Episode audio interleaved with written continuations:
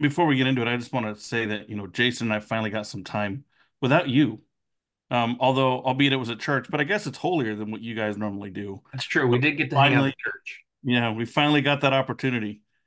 So we broke bread together, but that was because it was communion. It was so communion. Rodney, yeah, it was communion. Well, That's and good. I met the family too. Yeah, it's true. I'm gonna make him an offer he can't refuse. I see dead people. Hasta la vista, baby. You can't handle the truth. I think this is the beginning of a beautiful friendship. Wish a uh, an interesting um, you know conglomeration of all sorts of Disney messaging in this film. Uh, matter of fact, so much again, just the the rules of this world and the messaging uh, is honestly so convoluted. Uh, it's so many different things that again we've seen from a lot of other films. Um, so just kind of talking through this movie here. Let's talk about some worldview stuff first out of the gate uh and and obviously that's the the where dreams and reality kind of collide mm-hmm. and that's that's a big theme of this film uh a, a, lot of nature worship in that the star the stars are there to guide us um and that's where we you know and and again there's there's lines in there you know talking about how wishes are just ideas but the our wishes are not just ideas but the very best part of one's heart. Like when the wishes become real like a person gets their wish it actually takes the form of dna well i think it was chock full of worldview stuff so much so that i tried to get out of watching this movie by getting sick. Uh, and uh, and then uh, we still went and uh, i went and watched it after because um, you know you can't pass up uh, a disney movie especially one with so many so much worldview and I think the biggest thing, if if you're not familiar with the naturalistic worldview, the materialism, right, um, that uh, everything that is uh, is all material.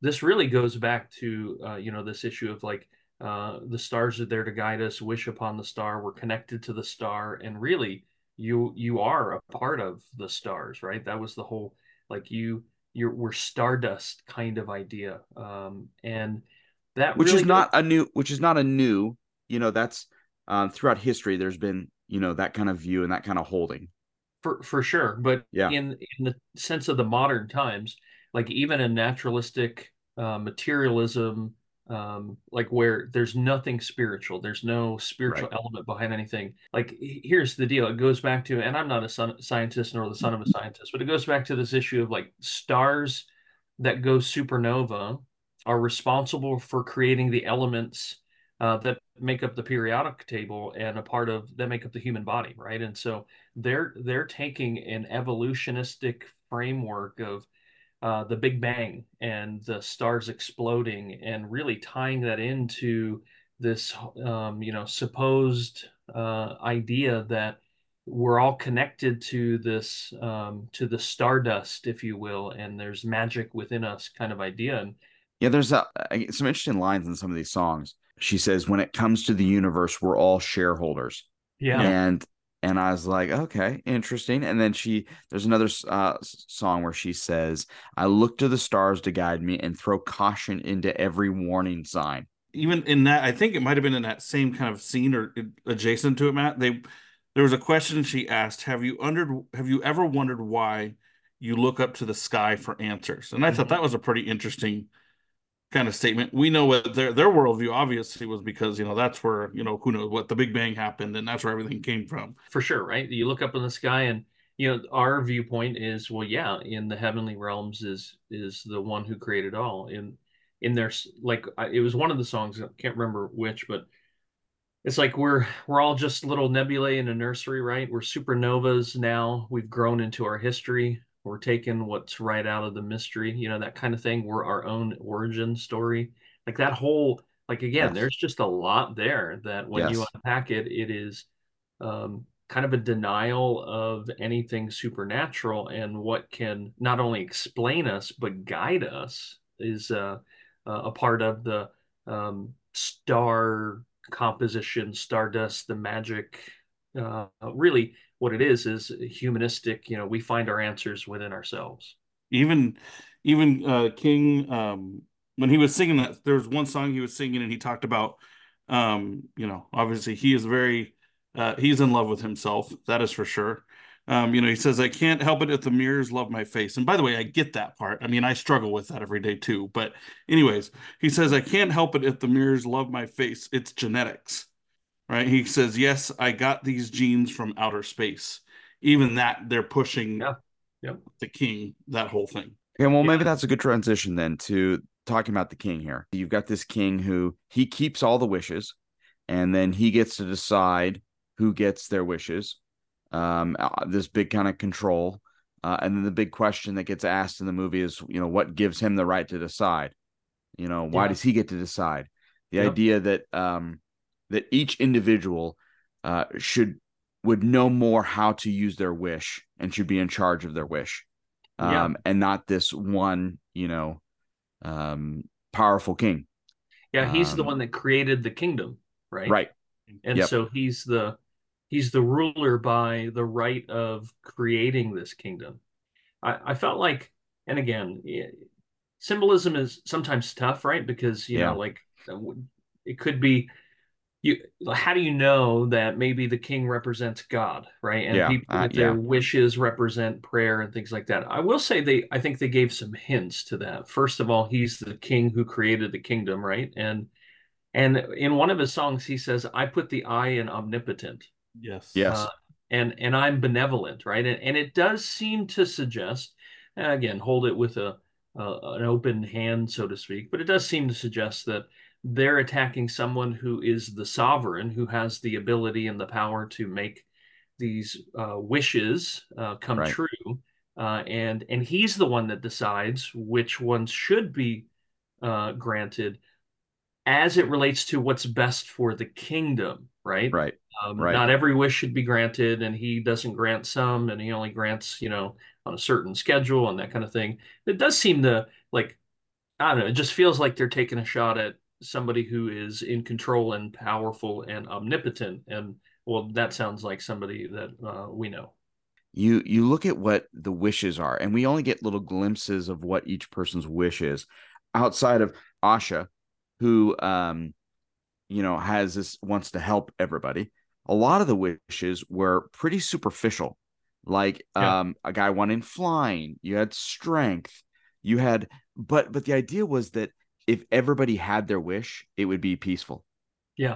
That Right? was all benevolent, right? These were all good Exactly. wishes. Yep. they were all good wish and, and that assumes that there's no evil right uh and it, this again back to worldview this kind of socialistic ideal um idealized world where you know everybody's everybody's just inherently good um and will do good right Yep. um and we know throughout history that that is false and not true Yeah.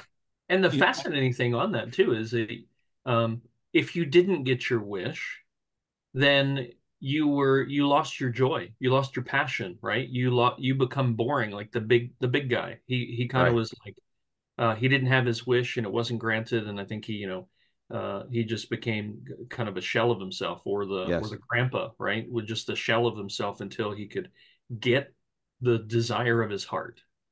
I, Yeah, was- again, also just talking about worldview, and again, Jay, you can kind of maybe speak to this in regards to uh, the symbolism stuff. But when the queen, again, it's been out for a week now, so whatever. We're going to talk about the end here.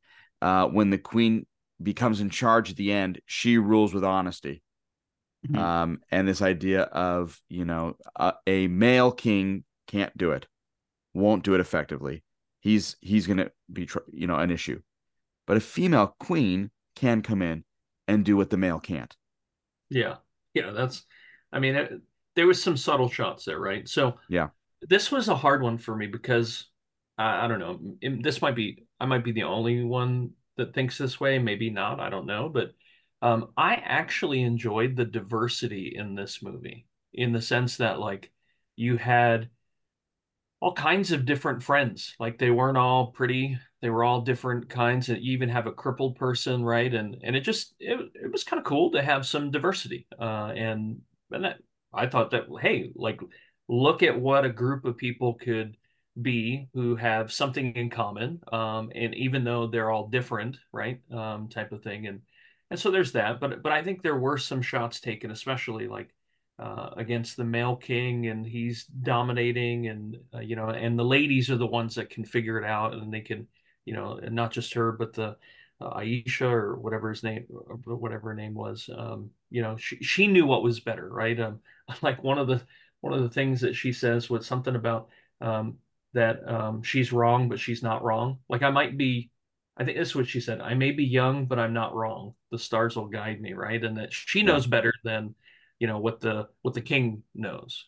What I what I also found interesting about the king and what they how they viewed him and the wishes that he would grant, and there was truth to it, was that when he grant if any if he granted all the wishes, then he would lose all the power that he has because of what everybody wanted. So, in other words, he's withholding on giving them good, right, which would be the wishes, to make sure he maintains being all powerful, right? Because he says, I am the omnipotent, right? And so that is what he was looking to do and what he was accused of and what everybody viewed yeah. him. I just think yeah. that was just another attack kind of on that the God figure, right? Um, to portray God in that negative light the idea that his only joy comes from withholding the potential joy of his kingdom. Yeah, I think um, the wishes really get you into uh, one aspect of the worldview that it's like what my desire is is good it's beautiful it's uh, what drives my heart uh, it makes me who i am uh, and and yet there's a real issue that from a christian worldview uh, that there are people, all, all of us are depraved, right? All of us have right. uh, a sin nature, that our desires are impacted by our nature. And so, like, the, the Christian um, application of following Christ, right? Like, we, we believe in him, we have faith in him. He is our king. He is the one who sets the rules. He is the one who establishes what we are to do and how we're to do it right and and like the opposite of the the whole mantra of wish uh, would be found in like luke chapter 9 where uh, luke chapter 9 verse 23 says if anyone wishes to come after me let him deny himself and take up his cross daily and follow me right rather than demanding that we get every wish that we have to make our life what we feel complete and things like that the christian um, kind of core value, if you will, is to follow Christ at all costs, right? And even denying ourselves daily uh, and dying to ourselves daily. Where wish was like, no, you you are young and you're not wrong and you know everything and you just take what you have and and, and you just uh, get that wish and at all costs kind of a thing. And I think the opposite from our perspective, right, is to to be those who are Christ followers who deny ourselves, take up our cross, and do what He says is best for us, even if that goes against, you know, maybe the initial desires that we have. A big theme in the in the film is "You're a star," right, they say it in a song, right? Mm-hmm. And again, it's like let's be honest, that's not new messaging from Disney. I mean, they've been they've been preaching; it's yeah. just repackaged um and and that's that is i mean if that's that is 100% this this culture which is, you know, you are number one, you know, and that's what matters. Right. Um, and obviously with that comes no sacrifice, which is interesting because you see Asha and she is actually trying to sacrifice for yeah. for the people of the city.